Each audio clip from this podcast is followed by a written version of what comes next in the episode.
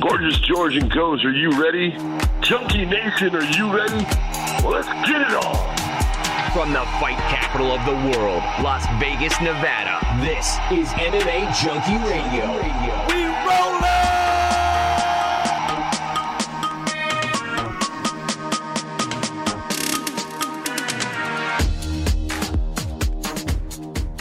Hello, Junkie Nation. Gorgeous George and Goes are reporting for duty here.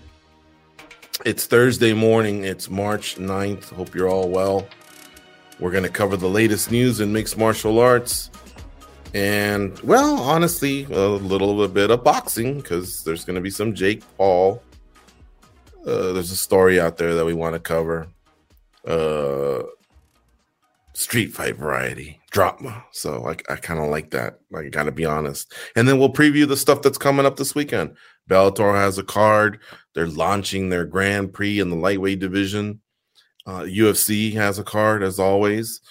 Uh, I don't. A lot of people might not know this, but Krylov and Spann are going to run it back this time at 215 pounds. Remember that fight fell apart two weeks ago on fight day. So that one's coming back not at 205 but at 215 and of course Petr Yan Merab Dvalishvili, they get down in the main event. So we'll talk a little bit about that.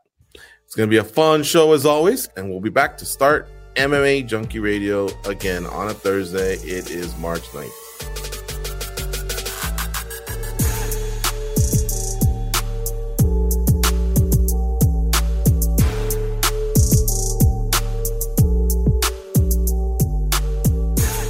All right. So I failed to mention Jay Hieron's also going to be on our show. Who is Jay Hieron? Some of you might actually be asking because he hasn't fought in 10 years. And the last time was in the UFC almost to the date. But in fact, we'll just get going with with, with, this. Uh, not him, not the interview itself, but uh, I'll just continue telling you a, a, little bit about it. He was the guy on the opposite side of Jake uh, Gyllenhaal. Is it Gyllenhaal goes or Gyllenhaal? Gyllenhaal, right? I think it's Gyllenhaal, yeah. Yeah, Jake Gyllenhaal was uh he's playing Elwood Dalton and they're doing a remake of Roadhouse.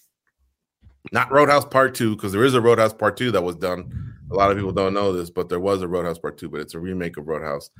And Roadhouse, uh, what's Roadhouse? A lot of you might be saying that's like 30 years old. That one I won't forgive. Yeah, and so Roadhouse is a very popular cult like movie, but no, I mean, I actually had mainstream success starring Patrick Swayze, and uh, it's about a bouncer uh, in a club in California who gets recruited to be what's called a cooler, I guess, and and that means like somebody that can just put an end to all the nonsense and kick kick some ass, right? And he's gonna move to the Midwest, somewhere in Kansas, I believe, to take over a deuce double deuce. Is that what it's called? Mm-hmm. And that that's played by um, by Patrick Swayze. So let me see, Terry Funk Jr. is in it, and uh, let's see, Wade, Wade Wade Garrett. What's his real name? I was just trying to remember that. Uh, he's the voice of Coors, right? Yeah, he's also Morgan in Tombstone. 18 uh Oh, was it 83? Yeah, he was in 1883. Why? I mean, he's one of my favorite actors. Why? Why can't I? uh, Here, here, I'll look it up. Wade Garrett in Roadhouse. Anyway, there's a few other. uh Sam Elliott. That's right, Sam, Sam Elliott. Elliott, yeah. Yeah, so he's in it as well, and it's a, it's really really a great movie. You should probably watch that one before this next one comes out later on this year. Um, so Jake Jake Gyllenhaal's in it, and he, it's tied into him also being a former MMA fighter, and so they filmed some scenes this past week here in Vegas during UFC 285, and they actually did a weigh-in scene at the weigh-ins and a fight scene at the fights, and Jay Hieron plays Jax Harris the middleweight champion who Elwood Dalton fights. Mhm. And Jay Hieron's been a friend of the show for a long time. So we booked him. We're going to catch up with him. And Jay always delivers in his interviews. Hey, so Nolan King on our staff is notorious for every time I bring up one of these movies, he goes, I haven't seen it. Um, Top Gun is on his list. Mm-hmm. Over the Top. Um, I think Hoosiers. Has he said, bring him to me and I'll watch him? Or he just Oh, he just states that he hasn't seen him, and that's it. He says bring him to me, but he does it in a way where you kind of know he's just not going to do it. I think. Unless like like if I think if I told him, hey man, I really need you to see this, he would do it. But I think if I just leave it in his hands, he'll never get to it. Uh, so what would you guess if he's seen the original Roadhouse? Bet he hasn't seen it. Yeah, that's what I'm thinking too. I'm gonna get the answer by the end of this show. If he hasn't seen Top Gun nor Hoosiers, then I could see him not have seen not watching this. There's just no really reason to like I mean, I guess he does like combat sports and there's some good fight scenes in it. So He hasn't seen. he hasn't seen it. nah. Yeah. He needs to see it. You all need to see it. It's it's it's not a bad investment of 90 minutes. I I don't think you're gonna DM me or text me or whatever and say you're a fool. I just wasted my time. There's no way. Not on that one. There's some where I'm like, uh, like you know what goes. The other day I, I made our nieces that were visiting. I didn't make them, but I suggested we watch Cape Fear. We sat Mhm. there, we watched it, and I remember I loved Cape Fear because I'm a big Robert De Niro fan when it first came out in 1993, I believe. Sitting there watching it with them, I was pri- I was trying to put myself in their position, and you could tell uh, as I was reading their faces, they were like, "This ain't that great," you know, but we're being courteous. And but you know, De Niro, Max Cady just wouldn't go away, right? It's like when you're listening to Bad Bunny. I think they got a kick out of it. Yeah, you know, it was just a little bit of, I guess, a family time. So we got it done. Bad Bunny's dating Kendall Jenner. Did you know that? You know, they've been kind of like saying rumor, rumor, but they see him so they go into the same restaurants. Is it like official now? Uh, it looks like it. Yeah, Well, I she'll ruin him, right? it was like six months ago, and or three months ago, or two months ago, and now he's all over the place. He was on the Grammys the other day, and now he's dating a supermodel. So good for him. All right, uh, Roadhouse can't suggest it enough. Jay Harris, Jay Hieron will who plays Jack Harris. He'll be on the show. And all right, let's get to some real MMA stuff going on. Go. Let's talk some real MMA. Let's get to the meat and potatoes fighting, right? Okay, no, I'm just kidding. Let's talk about this Forbes list or whatever it is. The top 50 athletes of all times. Wait, of this year, of last year, right? No, this is of all time. Of all time? Yeah, that's Oh, what I the article says. Yeah, the article says that Conor McGregor is one of the 50th 50 top athletes of all time. And I called it a Forbes list, but was it a Forbes list? Hold on a second. What was really, really cool is we have a GIF that's part of the headline and the picture on the article. It was really cool. You could see it on the phone, and now you can see it on the website, and it's a bunch of hundreds raining. I had never seen that. Sportico report. So it wasn't Forbes. I don't know why I said Forbes. Forbes usually puts out the top paid athletes every year. So I just jumped the gun on it, right? But here's the list the top 50 highest paid athletes of all time. Want to take a guess who's number one? Of all time, uh Tiger Woods? He's number No. two. Uh wait, not Serena. Tiger. I mean Jordan, because he's got Jordans, right? Jordan is number one. Number two, Tiger Woods. Number three, you're not going to guess. Arnold Palmer. Number four, you might guess because I said Arnold Palmer. So I'll give you the guess. Bill Nicholson. No, Jack Nicklaus. Number five, Cristiano Ronaldo. Oh wow. LeBron James. Number seven, Lionel Messi. Number eight, Floyd Mayweather. hmm Number nine, Roger Federer. Number 10, Phil Mickelson. Number 11, Michael Schumacher. I know you started watching Formula One recently, so you may have missed the, the Schumacher era, but you probably heard the name, right? Yeah, yeah. His son He- races now. He, along with Lewis Hamilton, are have won the most races, and I guess Lewis Hamilton holds that spot. hmm Number 12, we're gonna play it goes, we're gonna play a game called um I Have it the was- audience pull their hair out. remember the pyramid where you had 60 seconds. I give you clues and you guess. No, I, I I- I've heard of the pyramid game, and I remember seeing. I just don't remember how it goes. Okay, right now it goes it's 819 with 15 seconds. Okay. So at 819 with 30 seconds, I'm gonna give you uh a bunch of clues and you try and guess the the athlete. All right, ready? Okay, yeah, Uh all right, number 12, bend it like. Beckham, Number David Beckham. 13, helicopter crash. Kobe Bryant. Number 14, um uh, the big Aristotle. Oh no, I know this. How could I? Uh, pass. Uh, Uh, the Shaquille O'Neal. yes. Okay. Number 15, um shark. Um. Oh my God, pass. Okay, number 16. Um used to live in Vegas, had tigers. Mike Tyson. Number 17, Brazilian soccer player. Uh, not Pele, right? Current. Current. Yeah. Uh, that would make that much money. Friend of uh Jenny Andrade. Oh, um, um. Oh my God. Oh my God. His name. Oh my God. oh my God. Neymar. Yes. Number 18, rival to LeBron James for many years. Jumps teams a lot. Ah, 60 seconds expired. So you got Neymar, Tyson, Shaq, Kobe, and Beckham. The guy you missed, Shark, was Greg Norman. He was the Shark. Oh, okay. He was a First golfer. thing that popped in my head was Jerry Tarkanian, and then I was thinking maybe you're just trying to rhyme something, but No. The rival to LeBron James for many years, I guess, has been kind of Kevin Durant. yeah, I would have never expected that name to be up there though. Yeah. I'll finish this because this is an interesting list. Lewis Hamilton is 19. 20 is A Rod. Manny Pacquiao is 21. Tom Brady's 22. Jeff Gordon's 23. George Foreman, 24. Valentino Rossi, 25. Peyton Manning, Oscar De La Hoya, Rafael Nadal, Stephen Curry, Derek Jeter. We're at number 30. I'm going to finish it at this point.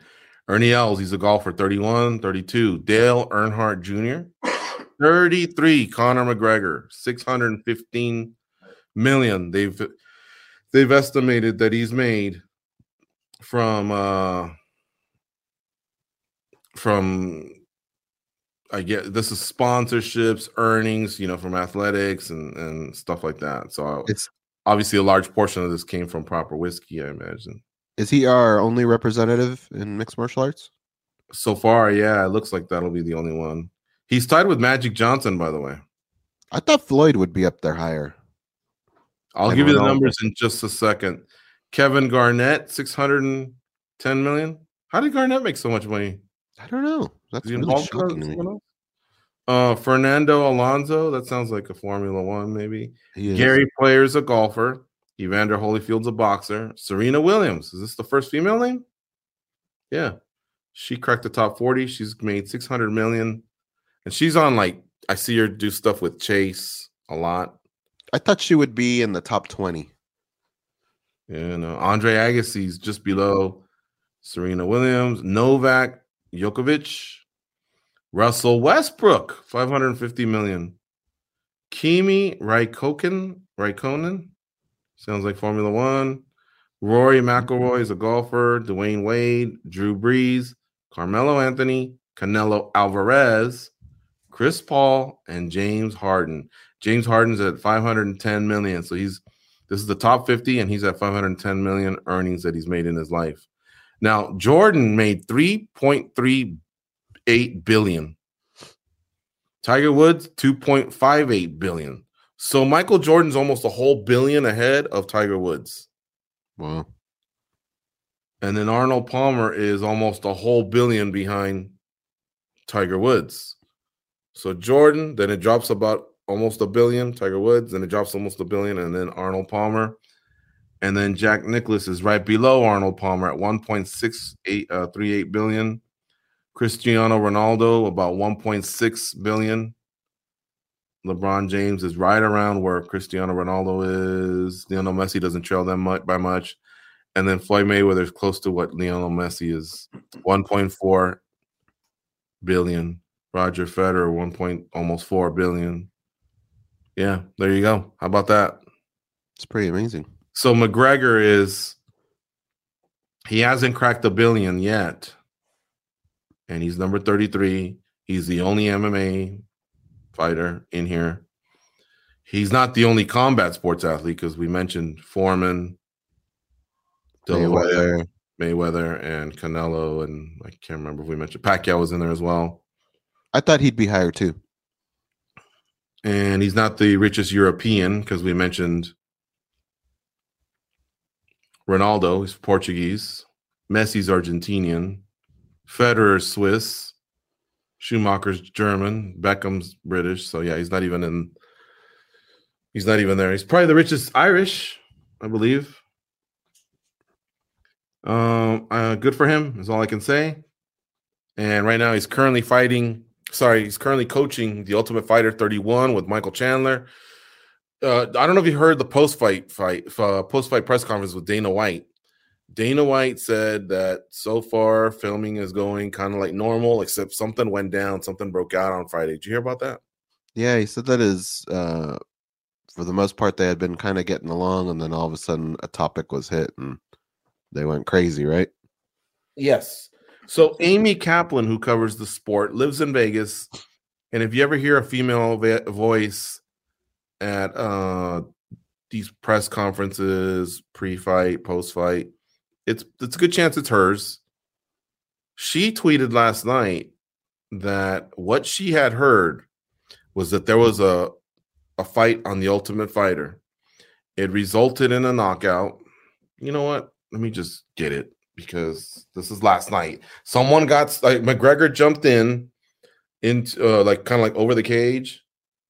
A slap was thrown. I don't know if, if it was you know McGregor to Chandler or vice versa. I don't see Chandler doing that, but a slap was thrown, and then a brouhaha ensued that was broken up by Nevada State Athletic Commission.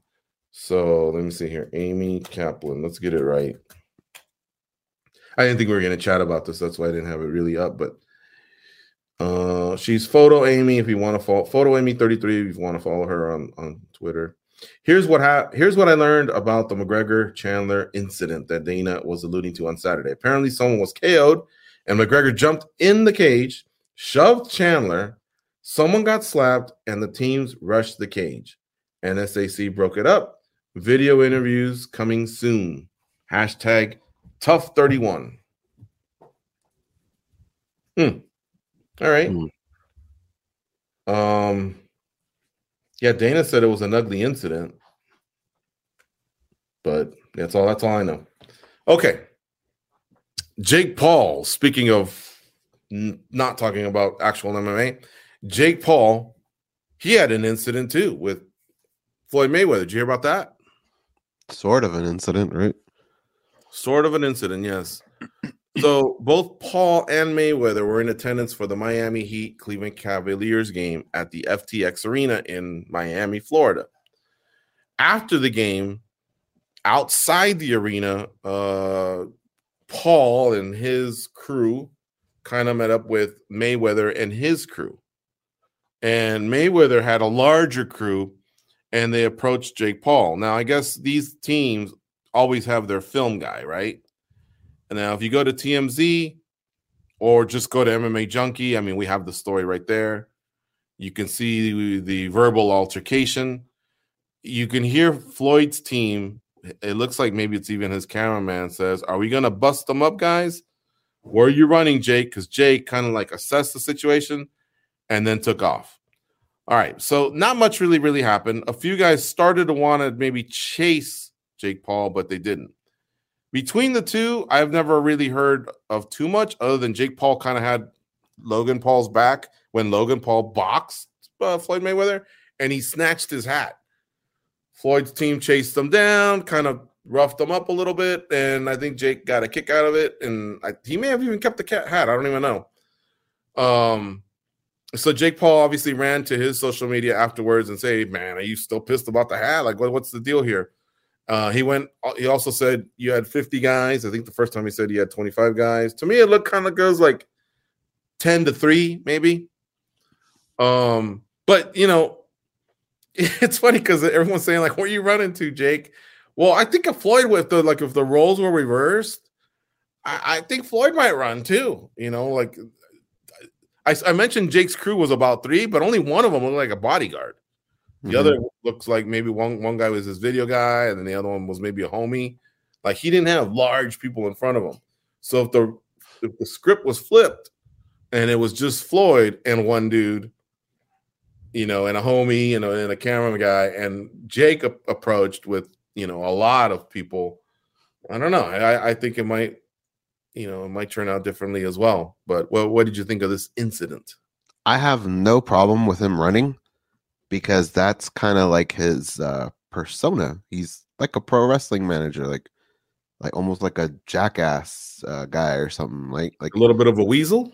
Yeah, like he doesn't play by. Well, yes and no because he actually does get in there, right? but he he's famous because he doesn't really play by the rules. So you never really know what he's going to do. So in this case, I just kind of laugh. Like it's kind of you know reminded me of dude like a bad guy that lives to fight another day, right? Mm-hmm. Have you ever seen in a cartoon or something like that? Like he just did that, you know, and like I, I wouldn't even have found that really shocking if I was in Floyd's crew. Like if we really wanted to piece him up, I probably would have said, "Hey, we need to get around him right away because this fool's gonna run." Mm-hmm. I don't blame him. That that's kind of what makes him so funny is you can't get you can't catch him. You know, like every time you try and put him in a pickle, he finds his way out with the mm-hmm. exception of this last fight where he actually took a loss, but he always finds a way out. And so that didn't shock me at all. And I probably would have done the same thing if I was him. I mean, uh, if it's just Floyd getting in your face and he's the one that's talking all the smack, then it's a little different. But you got a bunch of other people that are saying shit. Uh, yeah, there's no sense in getting pieced up for no reason. Yeah. Well, it's it made headlines. It's all over TMZ and MMA Junkie, and so Jake challenged him to a boxing match, which I don't want to see because I think Floyd recently had another exhibition, and uh, I don't find it compelling. I don't think Jake Paul can outbox Floyd Mayweather, even though Floyd's like forty five or forty six now, and they're not even the same weight class, and that was kind of Logan Paul's thing, you know. So I don't see mm-hmm. this thing needing to happen, especially with Jake coming off a loss. It's like kind of like a little bit of the luster was lost. Um, I think he should just try and avenge Tommy Fury and get that figured out. And if it sells well, then do the trilogy, or just get to the Nate Diaz portion and then eventually retire and get into managing or whatever other form of entertainment he wants to do. He's a su- successful YouTuber. Uh, he's made some money boxing, so I, I wouldn't put it past him to succeed in another realm of life. Right. I think uh, his best bet is to beat up an MMA guy uh, because he came up short against Tommy Fury because he wasn't as good a boxer mm-hmm. and he mm-hmm. needs time to catch up. Because Tommy Fury's going to keep fighting, he's going to keep getting better. So I don't know that it was a matter of he had an off night. That didn't feel like an off night. I just felt like the other guy was better. And so if he takes that fight right away and he loses, in my opinion, he loses having that little title of trying to be a pro boxer. Now everybody goes, that experiment's over. So I would go beat up an MMA guy and keep that little title up there hanging. In boxing, because he can't beat right. up an MMA guy in a street fight or in MMA. Right. So keep that still intact mm-hmm. beat up an MMA guy, and then come back at some point and do your boxing. But keep trying to get better at boxing if that's really what you want to do. Right. Yeah, that might work. Hell, if he had played his cards right, maybe he could have been Elwood Dalton in the remake of Roadhouse. that would be tough. Well, maybe I don't know. Um, it's not like it was an award-winning film. It was just it had a kind of had like a cult like following, you know, because of Swayze right. and you still have to kind of hang true to the original in the sense that like he was a humble dude, right? Like Dalton. This guy's like the opposite. He might be he might be uh the bad guy. What was his name? He would have been a good bad guy. Yeah. Jay, well, Jay Hieron portrayed Jax Harris, which is the bad guy when they tie in the fact that Elwood Dalton was a a former MMA fighter, but the bad Mhm. guy in that movie was Brad Wesley, the rich guy in town. Uh, it was a city in Kansas. I forget what it was called, but um, yeah. I mean, I don't think Brad Wesley was an older figure, Mhm. um, but I guess in the new modern movie, he could be, you know, maybe the town's bad guy or whatever. Who if knows? they even do it like close to that because they're already really steering away right none of none of this was involved in the first one i actually not yesterday the day before i saw the remake of house party and that was somewhat when did that come out? uh this year Who's in it? nobody you would recognize Talking about I the mean, and Play movie with Robin Harris, the comedian. yeah but um but a lot of celebrities were in it Was it good? I think you're gonna if you really want it to be true to the original, then you're probably gonna be pissed. But I actually found myself laughing at times, except for one little part where it kind of gets a little crazy. Mm-hmm. But for the most part, like I, I probably would have given them a fist bump and said, "All right, you kind of did your own thing with your twist." Uh, but uh, it, it was a decent twist. Why did they recreate it? Why didn't they just call it something else? I don't know.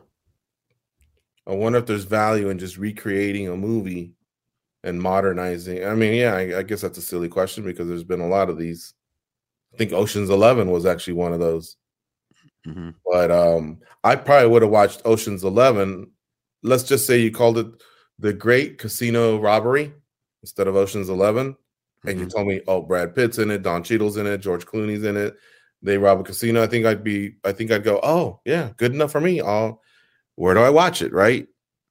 You don't need to sell me with like, you won't see me going, nah, I don't know if I want to watch it. Then you go, nah, bro, it's a remake of the 50s classic or the 60s classic or the 40s classic. You're not gonna hear me go, oh, now I'm in. You see what I'm saying? Like I felt like it stands on its own. hmm Well, that's why I don't know why there's sometimes value in these remakes. I mean, I don't think you'd want to stab anyone, but uh I know there's one part that you would be very close to stabbing someone, but but for the most part, I think you'd you'd probably be giggling at shit that happens.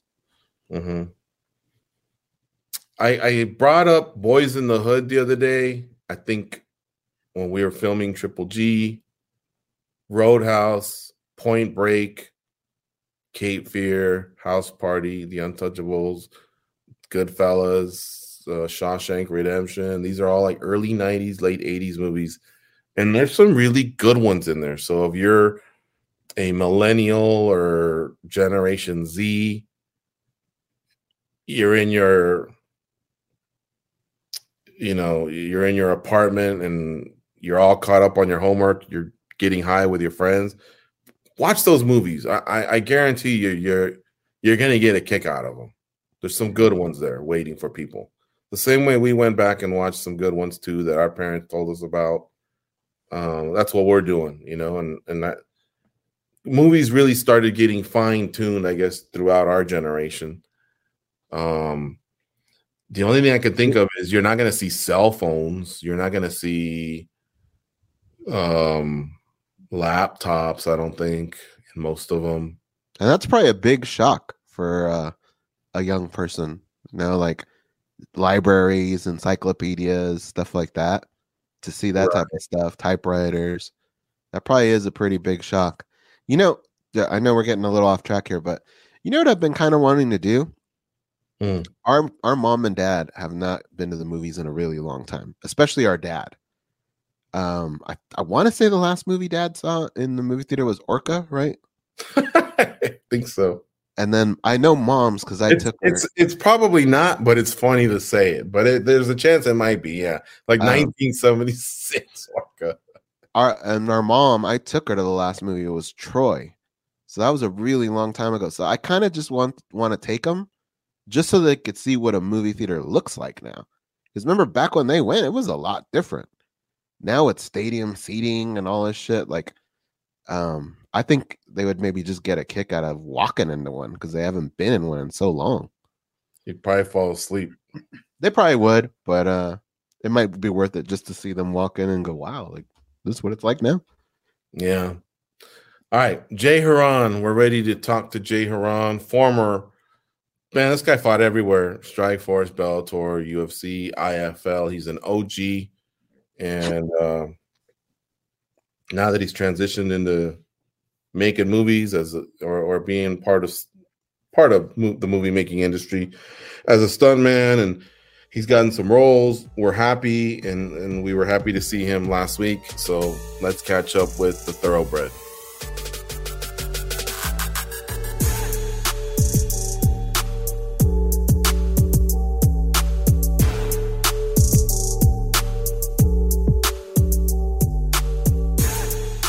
Going on, Junkie Nation? Gorgeous George and Goes are back with another good friend of the show, another superstar from the sport of mixed martial arts. He won titles in the uh, IFL, excuse me. He was a Bellator tournament winner, and of course, a UFC veteran.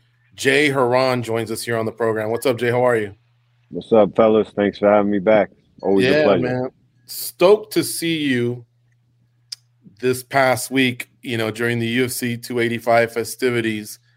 Uh, along with that, there was some movie, there was some uh, scenes being filmed for the Roadhouse movie that's coming up, and I saw you, you know, uh, having a character, and we were really, really pumped up for that. Jax Harris, Yeah. UFC middleweight champion, made an appearance. Uh, you got to fight Elwood Dalton. And Mhm. um, you know what's funny, Jay, is we're literally about just like 10 days, sorry, 10 years past your last time being in the octagon. Did you know that? Almost to the day. Hey, who would have knew? And I'm back. Exactly. was- and you were in good was- shape was- too. oh man, come on, bro. You see this guy? You see uh Jake? He looks No, I'm saying he- you, you were in good shape No. though. You, yeah, but that's why. I mean, I'm always in decent shape. Don't get me wrong, but um, Uh-huh. We were actually supposed to film this in December, but for production reasons, they pushed it till um to now. And I was like, okay, cool. I'm gonna get him way way better shape because I saw him. His pop, pop, pop. He looked like a you know a statue. He had just abs on abs, and I'm like, all right, cool. I got you. I'm gonna Mhm. get in great shape, and um, yeah, it uh, it worked out, man. You know, they pushed it, and it was even better this time because you know it was the return of Jon Jones. The card was incredible. A lot of great fighters, got great fights on it. Um, Conor was in town, so that that was great because the last time we were supposed to film, he wasn't in town. So Mhm. you know, he he got the crowd riled up, and um, man, it just was it was great, man. It was uh, it was incredible. you we've known you since your fighting career's been over, or, or heck, even before the fighting career was over. You, you're transitioning to being a stuntman, but these last few years we've got to see you have some roles. Of course, we talked about it before on Equalizer with Denzel Washington, but what was this one like? Was this one more one one of the more special ones because it returns you to your roots of combat sports? Oh, absolutely, without a doubt. It was, uh, you know, when they called me about it, of course, you know how it goes. Everything's hush hush at first.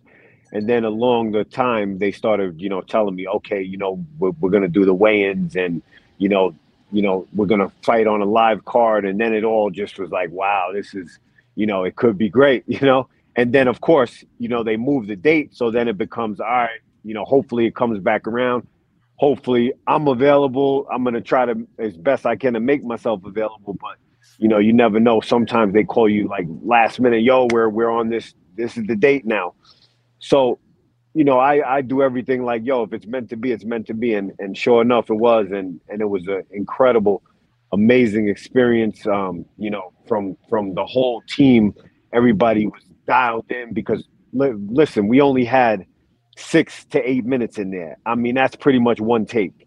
And if you know anything about film, you know, usually they have a um, set location, which you know they have um, security. It's it's about the the filming. It's about that, not about we're trying to get in on a on a live UFC card. So you know everything has to go right, and and it did. You know, you know, shout out to to everybody. You know, Garrett Warren is the stunt coordinator. Steve Brown, the fight coordinator, of course. Jake came in and and Shine did his thing. He was ready, and um, you know, the director Doug Liman. I mean, everybody just was on point, and you know, when the lights came on, everybody was shining. So that was incredible. You know, I would have thought you would have doubled as you know, I'm, I'm trying to get to get you two paychecks here, but I would have thought you would have doubled as a character, Jax Harris. Um, get him some pay per view points too. He is a champ, and, right? and you, you weren't the actual fight coordinator. I would think they would lean on you, or, or maybe I'm disrespecting the Steve guy. Did he have some No. combat sports experience too? Oh yeah, Steve Steve Brown's one of the best in the Steve Brown. game. Again, like I said, Garrett Warren, this is like top level action guys in the game. One of the best action teams.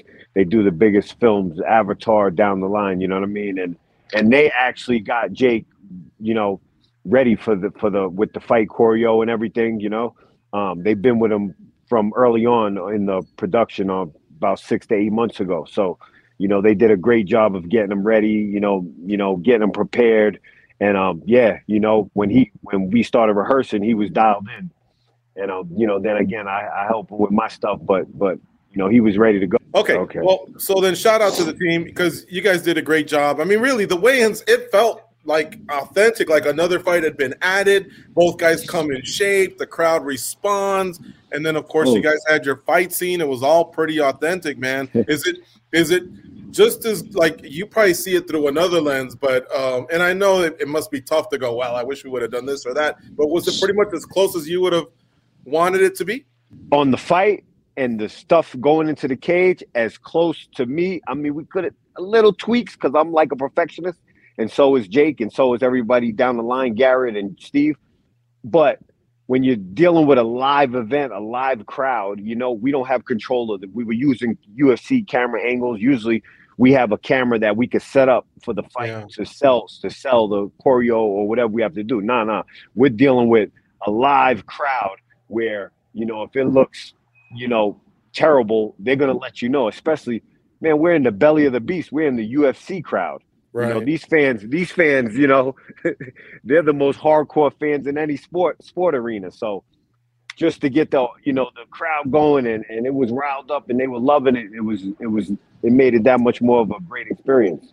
And again, that's going to, you know, um, shout out again to Jake, of course. He came in and and and, and did his thing, man. You know, it's hard to do that as, as you know, he's a great actor, but you know, when you turn into a a live event, especially a, a fight crowd like that, um, you know, to to to sell everything was was incredible.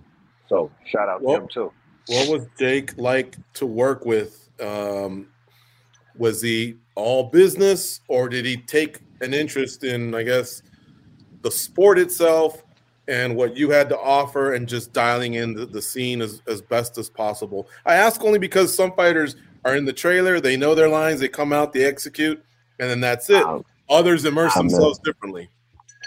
I mean, if I could equate it to like a fighter, he's world champion actor, man. You know, he comes, you know, he's dialed in. You know, he wanted to, again, he respects fighters, he respects the fight fans, he respects the UFC. So he wanted as uh, authentic as possible. Even the day of, we we had we got there early on the on the day on Saturday, and we walked through and we were rehearsing in the cage. And he just told, he said to all of us, man, I do not want it to look, you know, fake.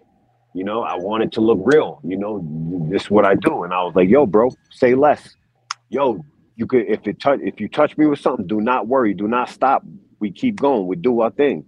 You know, so we were dialed in. He, he was great, and you know, I respect him for that because he had so he has so much passion to to make it look real around fighters and and the fans. He wanted it the best it could possibly be. So, you know, and look at him. He looked great, man. He looked like a, a, a UFC contender. You know, He he, sure did, the work. He got in great shape. I, I think he looked better for this part than Southpaw, and he looked great in Southpaw. So, yeah, it Jay- was it was great. It was great to work with him. Jay, there's times where we see something in a movie and we take for granted how much work actually goes into what could be 30 seconds of footage, right? You guys went in there and you hit the nail on the head. But how many times did it take, you know, days before, even the day Oh. before to get that scene down? How many like tries? Yeah. We did a lot of it at the Apex, actually. You know, we still needed a few shots in the live event, but we did do a lot at the Apex, and it was a you know it was a controlled environment. We had it, so it was locked down, and and um you know again everybody was still on point, but you know when you go to Saturday night in the live event, it was like you know okay you guys got six minutes, you know get what you get. So we're not on our time. Time wasn't our friend that day So everybody, again, a shout out to the whole team. Everybody had to be on point, and everybody was. You know, we came in and, and pretty much knocked out one take, man, which is incredible. Because, like you said, when you film, it's all day, if not all day, the next day, the next. You know what I mean? It takes months to to shoot a film, uh, let alone a big fight scene. You know, it's like a couple days at least. So, uh, again, it was just incredible to to get in there and, and lock it in, dial in, and, and um, you know, get the shot pretty much one take. Jay, this might be a dumb question, but going in there knowing you only have one take, could you almost say that that was more nerve wracking or maybe up to the same level actually being in a fight, like your experiences? I mean, it was. I had the feelings like the butter, the the the the the anxiousness. I wouldn't say, you know, um, yeah, it was. You know, we had, we, you know, you had to be sharp. So I, I wouldn't say like, you know, I'm not equating it to like a fight, but you know, you had to be on point, and and it was incredible. Just to, to everybody was just ready. You know, everybody was all cylinders were fired up. It was just everybody was dialed in, and it, it was, you know, we got it. So, um, again, that was that was incredible. You're dealing with something that maybe Jake didn't have to deal with, and that's as you're doing everything you're doing. This isn't the first time you've done it, right? So I'm sure other emotions may be coming into you as well, Yeah, memories and all that feelings. absolutely. What was it like to kind of? I don't know if you embrace that, put it to the side, but what was it like dealing with it?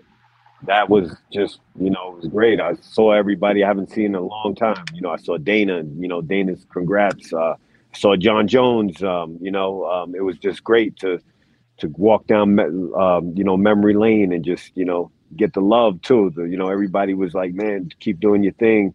You know, it was just good. You know, it was definitely uh, made me feel good. I, I I I was happy to be in the the position I was.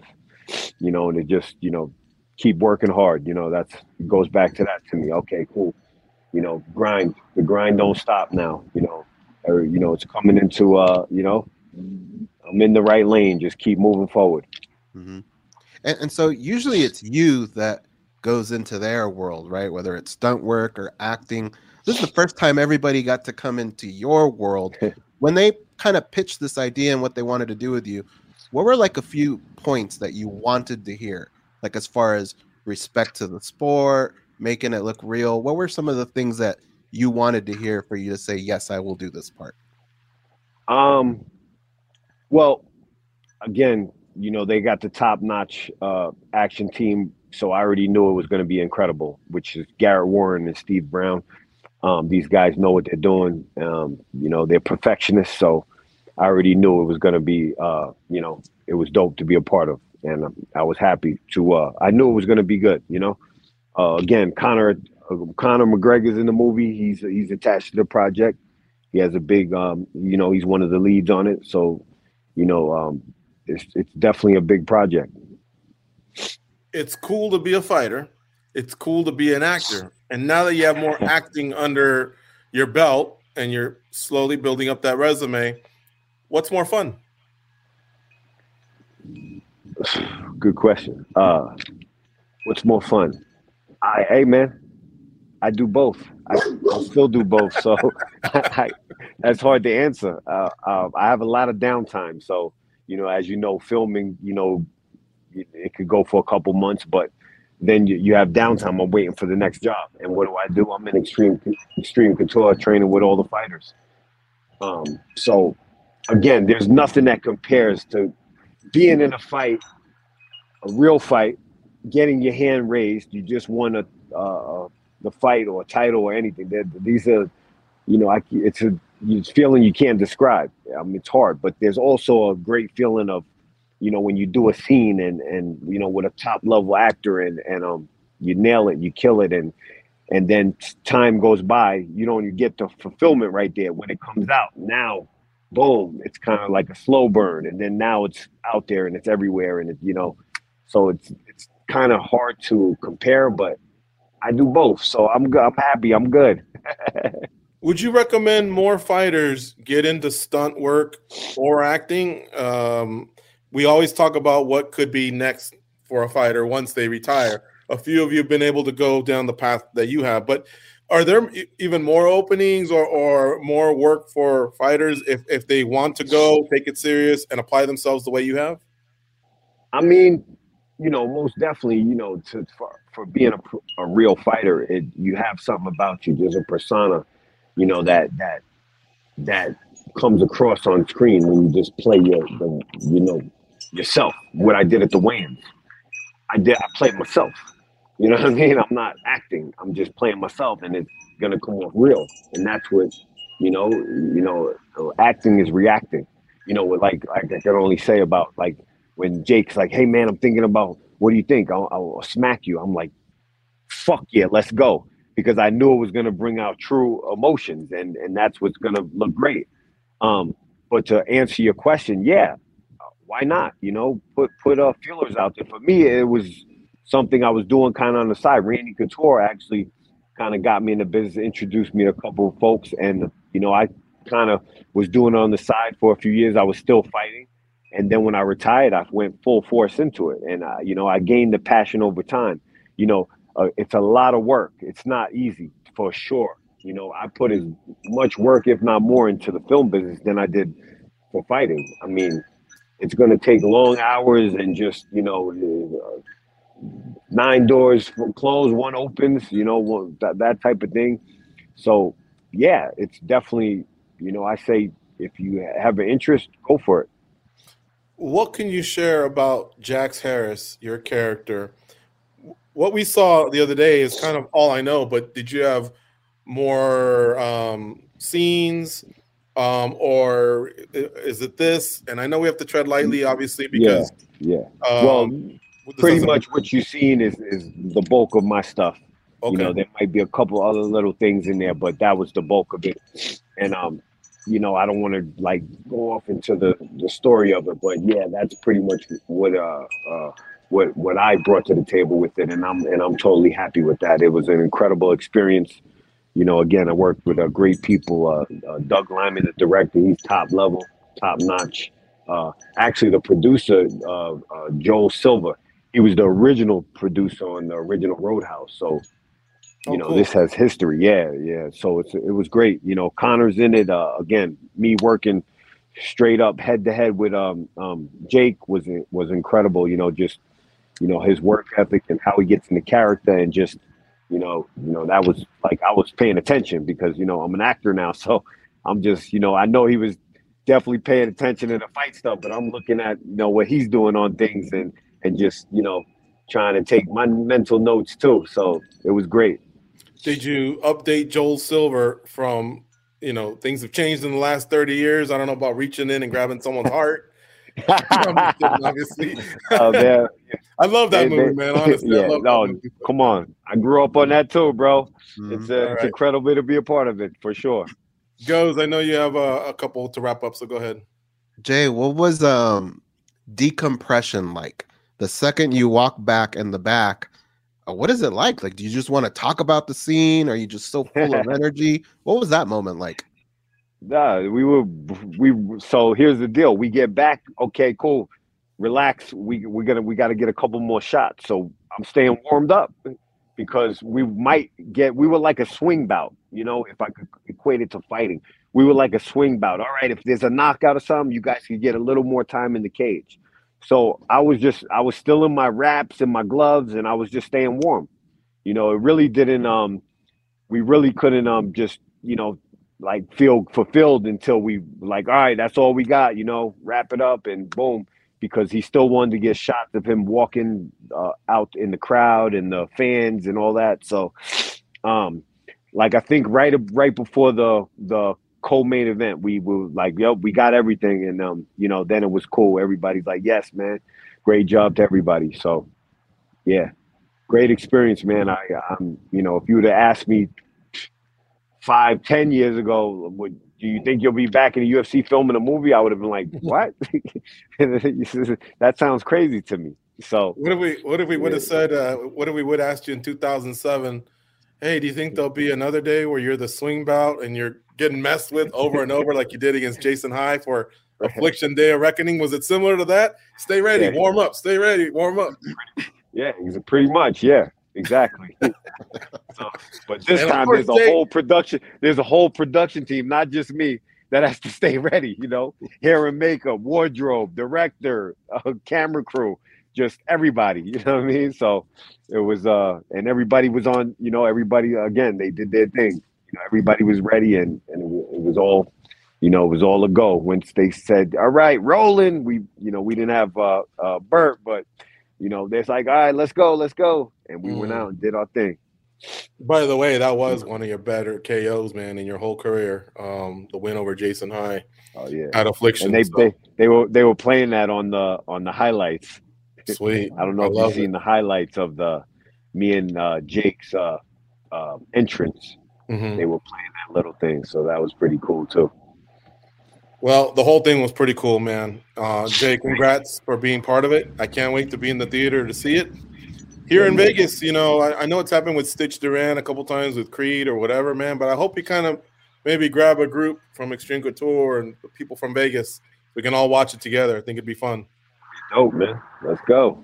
Awesome. I don't know for the release date. I don't know the release date, but I'm thinking, Yeah. you know, maybe the end of the year or beginning next year. You know, um, I know that's all the filming they needed, just the pieces of the UFC stuff. So, you know, yeah, man, let's uh, talk once it gets closer and we get a date for the release. Maybe we'll do that. Awesome. All right. Well, thanks for the time as always. Thanks, and guys. uh, we'll Appreciate see you. you at the gym. We'll see you around at the gym soon. Thanks, guys. Appreciate right, it. see you. Later, Jay. There you have it. Jay Hieron, XC OG, MMA OG. He won a Bellator tournament. He won an IFL Grand Prix, was an IFL welterweight champ. So I'm glad he got some accomplishments in there.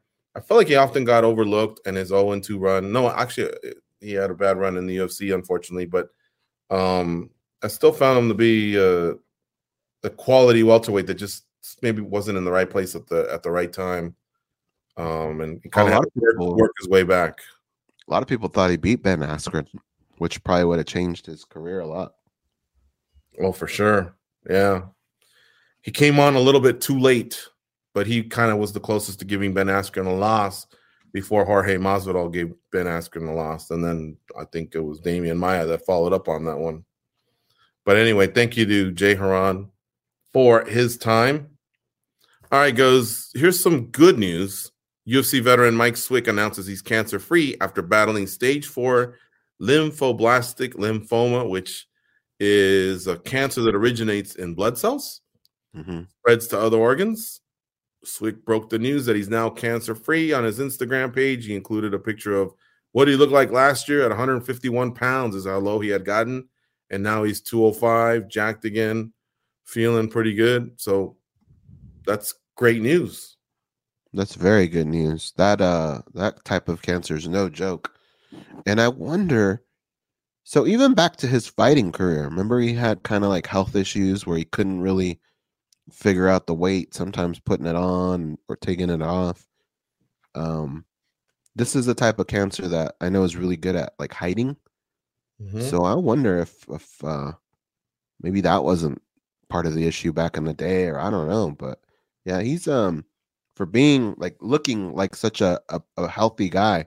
He's had some health scares in his life, man. I, I hope uh, this is the end of everything. Me too.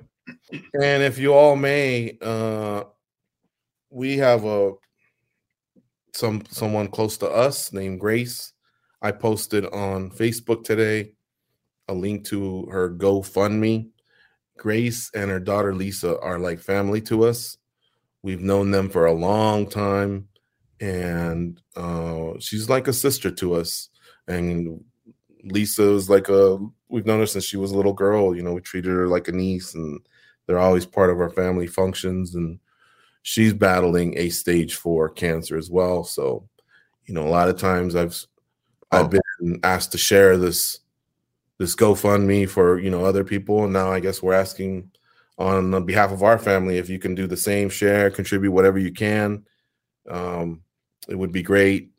She really has a, a tough adjustment to make in her life going forward. Might have to be um, getting chemo the therapy sessions for the rest of her life, possibly.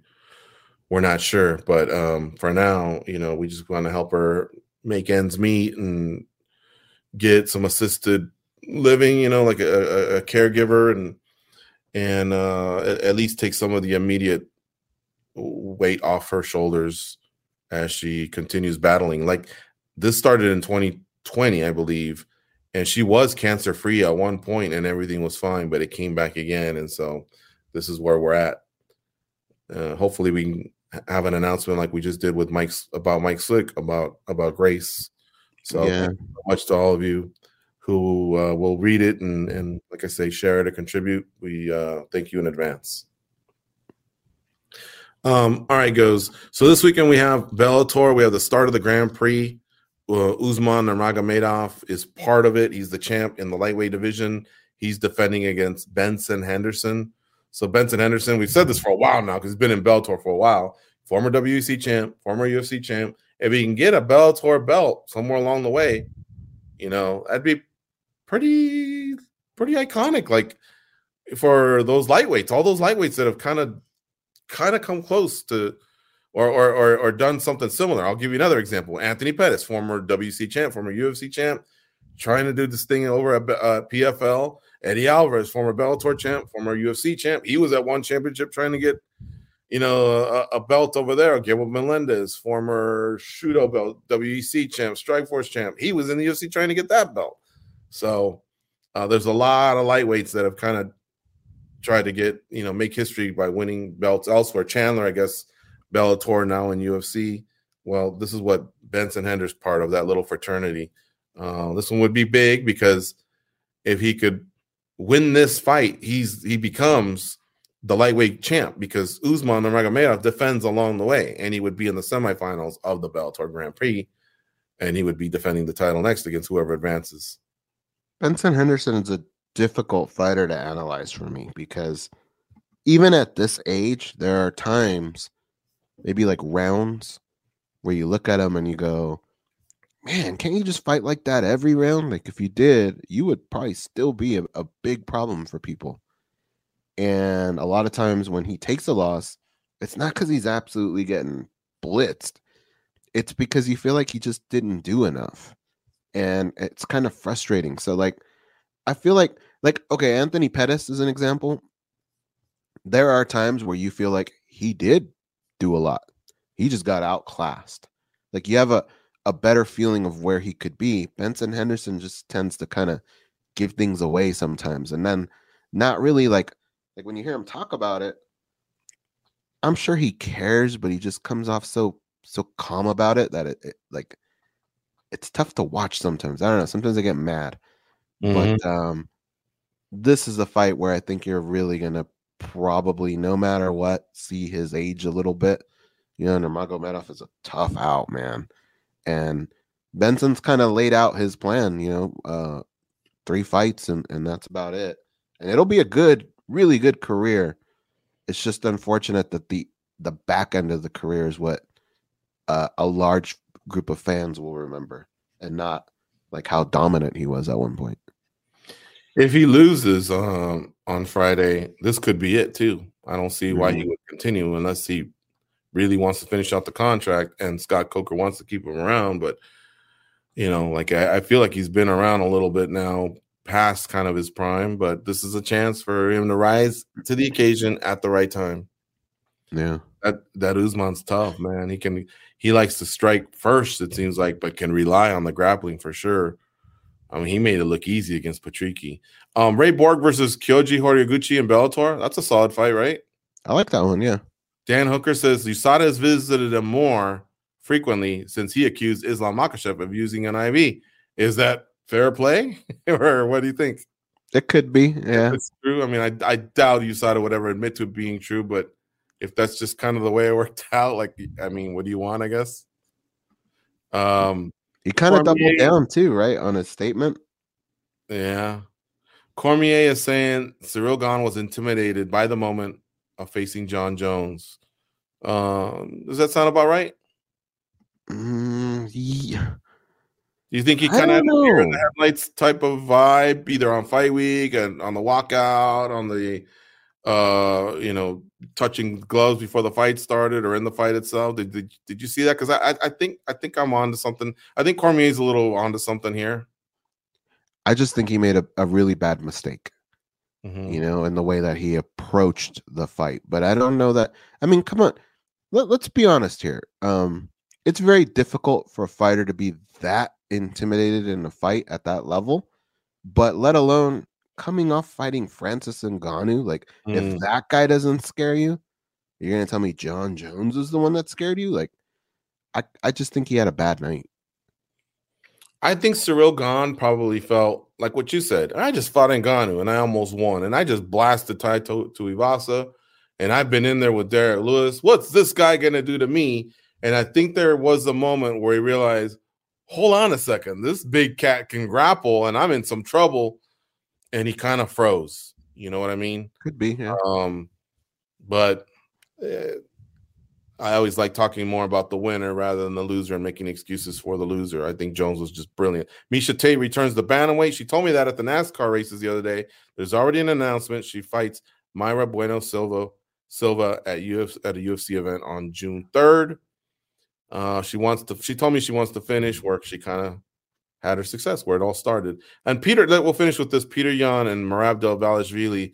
What's going on here? Um, Dvalishvili tried to approach him at the fighter hotel, and you know, do you want to talk? And Petr Yan was like, kind of like, uh, about what? What are you talking about? And Dvalishvili kind of kept insisting, like, let's talk right now. And I think Petr Yan was like, bro, we're gonna fight. Like, plus there's cameras around. I don't think people like getting swarmed with cameras too much.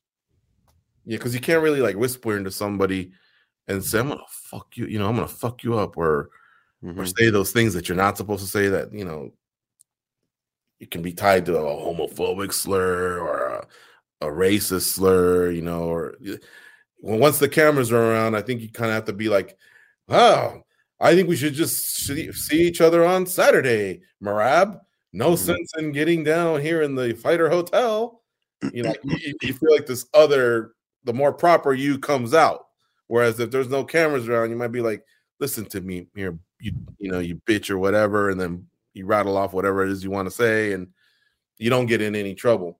So, but uh Merab kind of made it a little bit political when it was time for the pre-fight interviews, and he was saying he's Russian and I'm Georgian, and there's history, and I'm I want to make a statement. So, you know, I, I kind of like that type of pre-fight hype a little bit, but I don't like tying it into this because, well, what does Petr Yan have to do with, I guess, any decisions?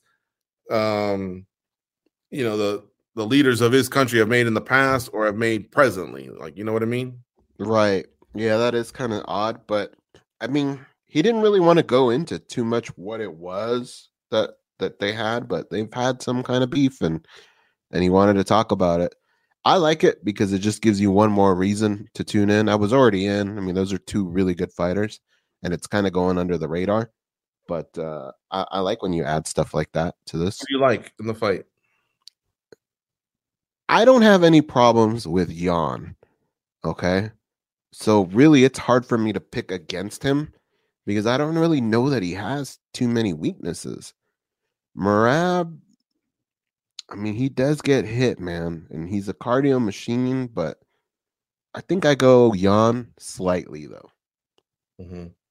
I'm going with Yan as well. I really love Dvalishvili's output, his cardio. Um, but Yan can match that, and Yan's got some really nice hands. hmm But um they're both in a tough spot because Yan's 0-2 against the champ, and Dvalishvili's kind of the champ's bestie. So Yeah. I don't know what can happen from this. Although Dvalishvili is teased possibly dropping to flyweight at some point. Maybe if his luck runs out here at bantamweight, he can always drop. Though Aljamain Sterling's also said, I don't know how many more times I can cut to 35. I may move up, and that would Mhm. clear the way for Dvalishvili. But yeah, I, I'm I'm re-looking at the quote here, and it says, uh, "This fight's personal to me. He's from Russia. I'm from Georgia. We all know Russia. What they're doing to Ukraine now, like I, I don't know. I mean, I guess if Petr Yan's out there putting out quotes supporting this, then maybe this guy wanted to kick some knowledge to him or whatever. But I highly doubt he's doing that. I mean, this guy I think mostly lives in Thailand. Petr Yan does, So, um, yeah, I don't know. Uh, I guess let's bet on fifty thousand. Peter's gonna win this fight. Let's bet on fifty thousand on Aljo winning. Hmm. I guess there's a little bit of history there. I don't know. All right, whatever. It the story's there on MMA Junkie if you want to check it out. And I suppose that other stuff. Uh, maybe there's something personal when that stems from Yan and, and Sterling's rivalry. He says he's not a great human, is what he says. hmm Yeah. But, but when they ask him about it, he doesn't really want to get into it too much. Nikita Krylov and Ryan Spann were supposed to fight a week ago. That got moved to this week. They're going to be fighting at 215 pounds, but that's a nice surprise. hmm They're fighting at the Virgin I mean, it was the Uh, headliner. Hotel, yeah, here in Las Vegas. It used to be called the Hard Rock, and now it's been rebranded as the Virgin Hotel in Las Vegas. And uh, it's going to take place a little bit earlier, 3 p.m. Pacific is when the main card goes, and then at 6 p.m. Pacific is when Power Slap starts over at the Apex. That's on Rumble. It's not even on TV. It's on Rumble. It's not even on UFC Fight Pass. It's not a pay per view. It's just happening. Yeah. Anyway, all right, folks. So we're a little bit caught up here. As always, keep it locked on MMA Junkie throughout the week so you can get all your latest news.